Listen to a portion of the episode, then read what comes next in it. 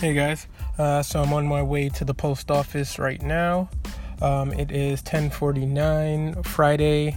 Uh, not sure what date it is. Let me see, November 30th. Uh, I'm in Los Angeles, California. I'm on my way to the post office. Um, I just got another sale on eBay. It was for a Ziggy Easter plush.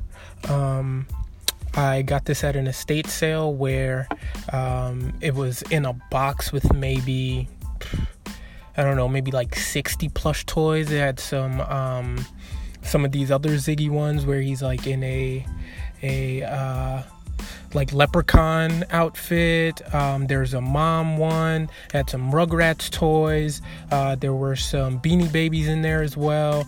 Um, I was able to convince the person to give me the whole box for 30. I was trying to get it for 20, but you know she wasn't having it. She you know wanted 40 bucks, so I gave her 40 bucks. Um, so when you do the math on all those toys, um, and you know what I ended up paying for it, I think you know, maybe around, uh, I don't know, let's say like 80 cents.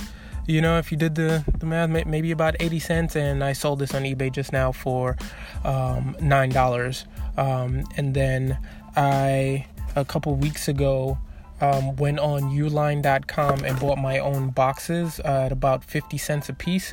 I got a 4x4x4 box, which I'm going to use to ship this Ziggy out. Um, and it probably only cost me 50, well no i know it only cost me about 50 cents per box so this box here is 50 cents um, and then with the weight of this box plus the ziggy plush i think you know i might end up paying uh, maybe two three four dollars at the most so we're looking at uh, what's that four let's say 450 and then nine. So I made about, you know, $4.50 right there profit.